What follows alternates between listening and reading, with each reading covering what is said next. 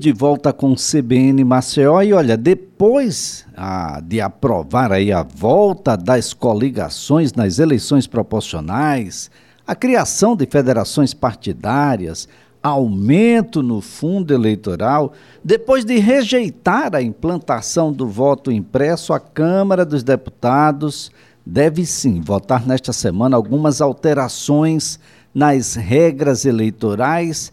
É uma espécie de novo Código Eleitoral Brasileiro, conforme indicou o próprio presidente da Casa Legislativa. Nós vamos então aqui abrir a nossa conversa com o professor Gustavo Ferreira, advogado, especialista na área eleitoral, professor, doutor universitário. Professor Gustavo Ferreira, um bom dia. Bom dia, Elias. Bom dia aos ouvintes da CBN. Dá para chamar e ainda assim ser verdade um novo Código Eleitoral brasileiro? Dá sim. Na verdade, é uma obra é, de fôlego até, vamos usar uma expressão tão comum em Brasília, né? quando é uma obra muito extensa, se fala obra de fôlego, né? Você precisa de fôlego para. São inúmeros itens, é, a proposta original tinha 343 artigos, então estão trabalhando hoje com a proposta claro, para ser discutida, em torno de 900 dispositivos. Ou seja, é muita um, coisa. Muita, muita coisa. É, o único ponto que pessoalmente me preocupa é que talvez uma obra tão extensa ela corra o risco de a não dar tempo de ser aprovada para ser aplicada nas eleições do ano que vem porque o direito eleitoral tem o que a gente chama de princípio da anualidade. É, é, isso é bem interessante, eles é bem diferente no campo do direito. O que é que esse princípio da anualidade diz? E a regra, ela quando ela é aprovada, ela já entra no mundo jurídico, ela já não tem aquilo que a gente chama de direito de vacácio legis, ou seja, de um tempo para as pessoas se acostumarem com a regra. Aprovou, já está valendo. Mas, se é quando ela afeta diretamente o processo eleitoral, e tem alguns, alguns muitos trechos desse código que tratam diretamente do processo eleitoral, ou seja, como as pessoas são eleitas, de coligação, tudo isso, ela tem que ser aprovada um ano antes da eleição.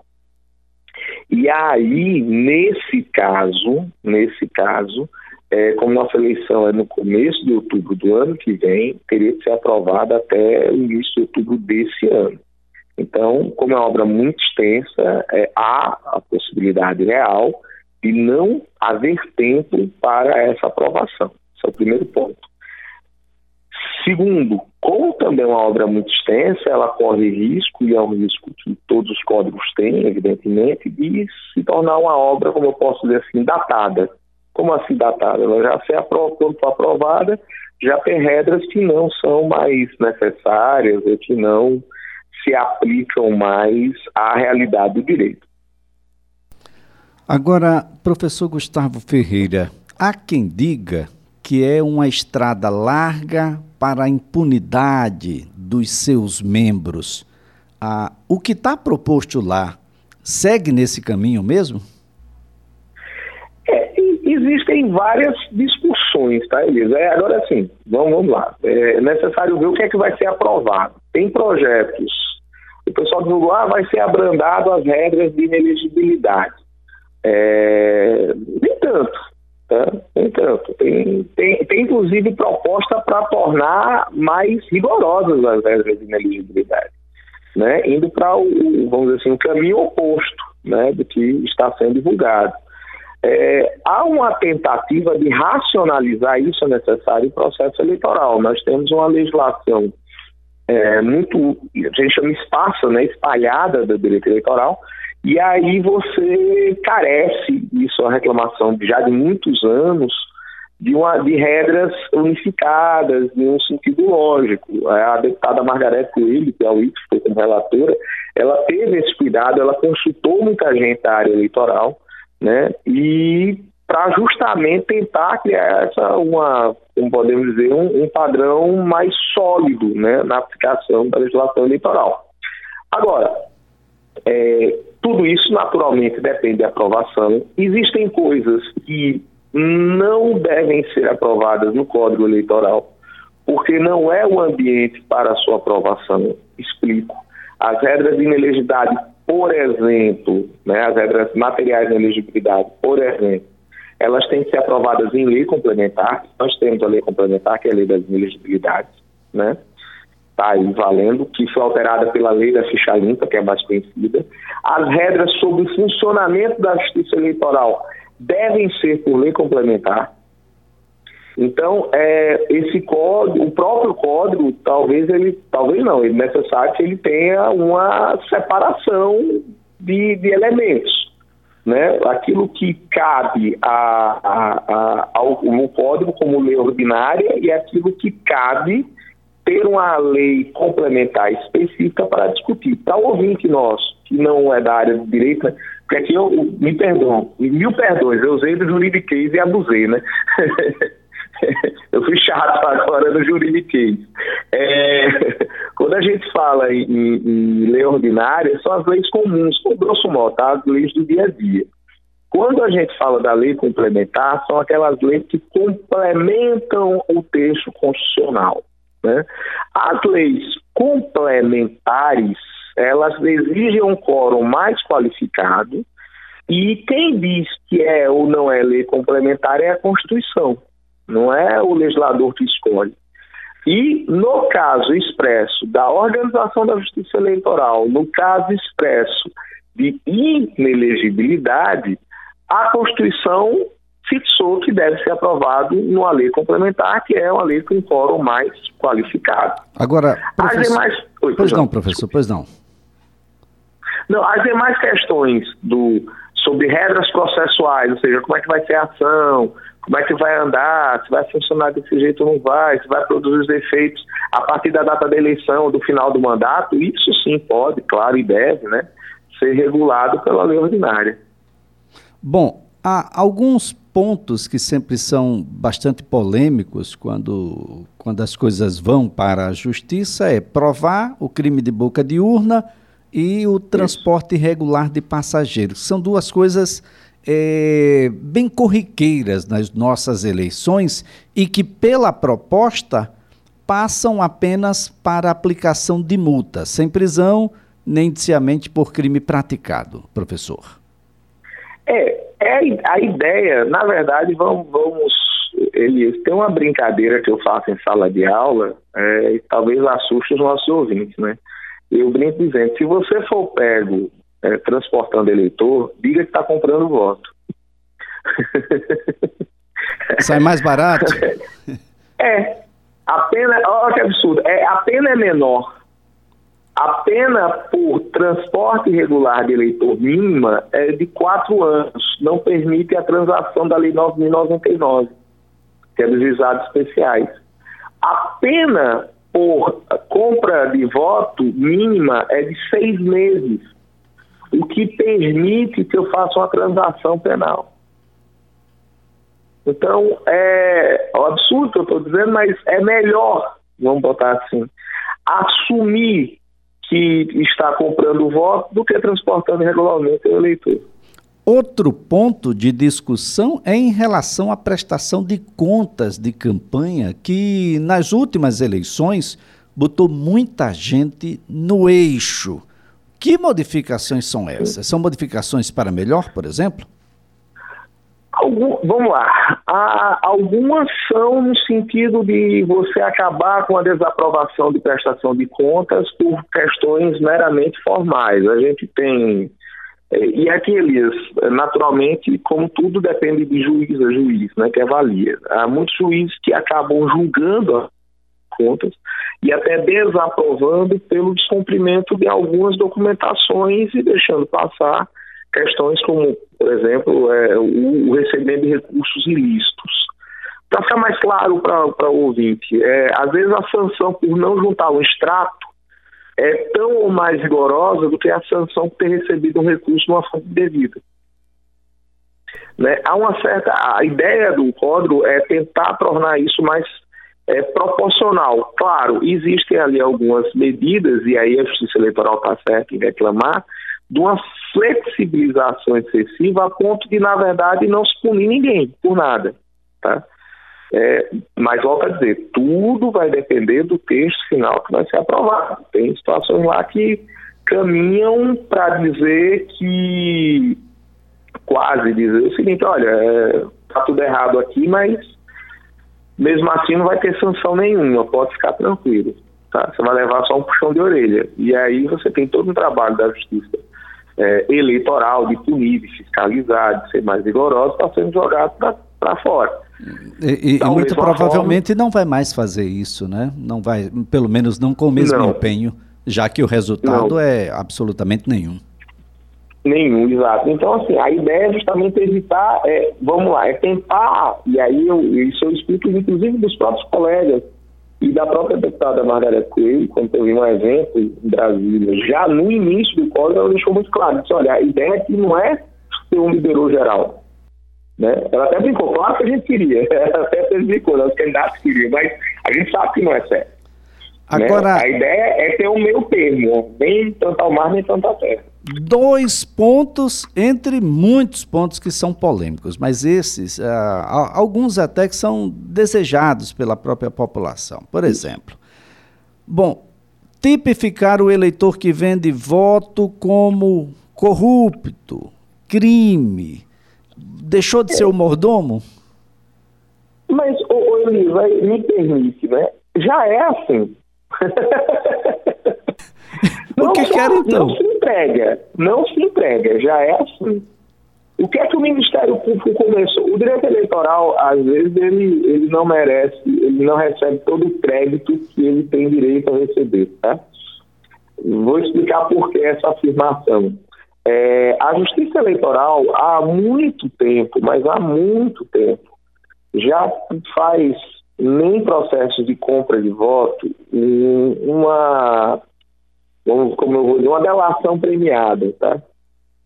Isso não tinha esse nome, mas era o que se fazia. No seguinte sentido, quando, tinha, quando há o crime de corrupção, isso, tanto, isso também se aplica à corrupção eleitoral, e o que é a corrupção eleitoral? É a compra de votos, tá? um nome bonito no criminal, na esfera criminal, eu tenho dois agentes que cometeram crime o corruptor, quem oferece a proposta, e o corrompido, quem aceita a proposta. Os dois cometeram crime. Isso é desde sempre que foi assim. Então Mas deve ser por isso que não se chega a uma conclusão, não é? Porque para punir é, o eleitor, eu preciso punir o candidato. O candidato. E quem Aí, está que disposto a punir o candidato? Exato. Aí o que é que se fazia? Chegava para o eleitor e dizia o seguinte, olha, você confessa, né? O Ministério isso nacionalmente, tá? Você confessa, entrega o candidato que tem com voto, que aí eu libero a pena. Eu, eu digo que pela questão de necessidade social, pela sua colaboração com a justiça. Então, assim, é, é, desde sempre o Ministério Público, nas questões eleitorais de compra de votos, sempre virou para o eleitor dizer o seguinte, olha, entrega quem é um candidato que eu seguro a sua, seguro sua onda aqui. Eu evito que você for um processo é, criminal ou até peço que você seja excluído dali ao final, né? Pela sua colaboração, pela situação econômica, pelo estado de necessidade e tal. Isso sempre teve no eleitoral. Não, não foi a Lava Jato que inventou isso. Eles pegaram o Instituto que já era usado informalmente, não tinha um nome, não tinha regulamentação, mas era em termos práticos adotado. Bom, e tem... aí o, o, código não inova isso, ele apenas traz que já existe. Olha, o eleitor que também vai ser penalizado. Essa é, é, é importante, não é? E, e, não tem como ter uma moeda com um lado só, né? A moeda sim, tem que ter sim. pelo menos dois lados, pelo menos. Olha, pelo tem um, lado, né? um, outro ponto que é, que é bastante polêmico, mas que era necessário, pelo menos a primeira vista, que é quarentena para determinados atores, principalmente atores públicos, como magistrados, militares, membros do Ministério Público. Eu posso, de fato, na condição de militar, seja militar das forças de reserva, como a polícia militar, como aqueles que estão nas Forças Armadas, Marinha, Exército, Aeronáutica, eu não sei se a proposta, por exemplo, coloca também aqueles que estão nas forças, mas que são civis, como os policiais uhum. civis, uhum. delegados, enfim, é, porque é bastante complexa a, a, a atuação nos dois lados dessa, dessa moeda. É, é, bem complexo e há uma proposta de quarentena, pelo menos para esses atores. É, veja só, Elias, a proposta existe. Na verdade, a gente já tem hoje uma, vou dizer uma quarentena, mas uma exigência, principalmente para membros do Ministério Público, da magistratura, juízes, né, e membros tribunais de conta, de terem que se afastar, se aposentar seis meses antes das eleições. Né? A regra ela já existe, né? ela já está valendo. Para o pessoal estar na polícia, na, no, em atividade militar, e aí uma observação curiosa, porque o, a proposta é, do Código fala somente de Exército, mas a gente tem Polícia Militar também, né, e Corpo Bombeiro Militar. E onde ficam é... os delegados nesse caso? Polícia Civil. É, é que alguém delegado... pode ser delegado e governador? É, hoje pode. hoje pode. Né? Complicado, hoje pode. ele vai desfalcar em que lado? Um lado vai, vai ficar prejudicado. É. Hoje pode. Ele não pode exercer as duas simultaneamente. É só quem pode exercer duas funções simultâneas é o vereador, se houver compatibilidade de horário. Né? Se não houver compatibilidade de horário, ele não pode. E aí, mas ele pode ser delegado e candidato a senador, governador, e né, fica com vínculo nos dois, quando terminar o mandato, volta a exercer sua função de delegado. A proposta, pelo menos que eu vi inicialmente, não envolvia o pessoal das polícias civis nem da Polícia Federal, mas a gente soube que já tinham é, é, projetos nessa linha para também criar uma situação de equilíbrio. Tá? Ficar imaginando que... né, uma discussão Não. legislativa numa Câmara qualquer com, com um par que é delegado. É complicado, né? Ele me prende na saída, é... me prende já no plenário mesmo, como é que a coisa funciona? É, nós já tivemos alguns problemas até pela autorização de andar armado. Né? Isso, nas discussões, eu vou até mais simples. Né? Já ouvi algumas, uh, algumas complicações por causa disso. E isso sem Mas, falar, professor, pela a, a função termina me dando uhum. uma vantagem, uma vantagem Sim. indevida, porque paga com dinheiro público sobre candidatos que não têm a mesma visibilidade que um promotor, que um militar, ou até mesmo um delegado, ou mesmo um magistrado em sua atuação. É, de, de fato, você. E essa é a grande questão que está sendo levantada. Agora, é, sim, Elias, é, um dado também que a gente tem que lembrar, e ser um pouco mais histórico, é que antes dos militares poderem participar da política, o que é que eles faziam no Brasil? Eles faziam golpe de Estado. Quando a Constituição de 88 passou a permitir que os militares entrem na política e possam lançar candidaturas, nós começamos a ter estabilidade democrática. Até 1965, o militar não participava na nossa república, não participava nem como eleitor. A partir de 60, aí foram sendo aliviados para ser eleitor. Em 65, os oficiais podiam ser candidatos e os soldados e suboficiais não podiam. Quando a Constituição de 88 permitiu que os militares pudessem lançar candidaturas, nós tivemos um efeito positivo de ter uma melhoria no ambiente. A gente não teve mais tentativa de golpe. Isso é um, uma, uma realidade histórica que talvez seja importante lembrar.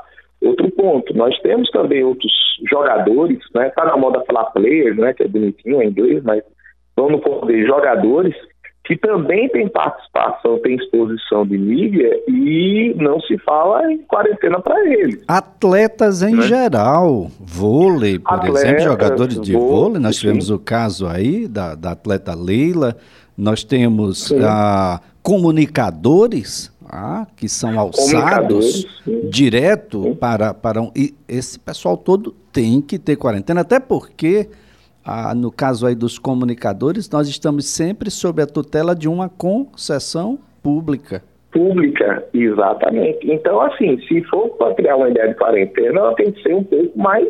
Mais ampla, ampla. com certeza né? Não pode ser algo pontual. E outra coisa, a ideia de botar um prazo tão longo de cinco anos, como é a proposta, com todo respeito sempre às opiniões em sentido contrário, é, é excessivo. Você quer excluir as pessoas do processo político. Né? Acho um ano, dois anos, a gente teve só para a justiça um desembargador que deixa hoje ser desembargador do Tribunal de Justiça de Alagoas, ele vai ficar dois anos sem advogado perante a Justiça Estadual, né? aí para ser candidato ele ser cinco anos, guardar cinco anos para isso.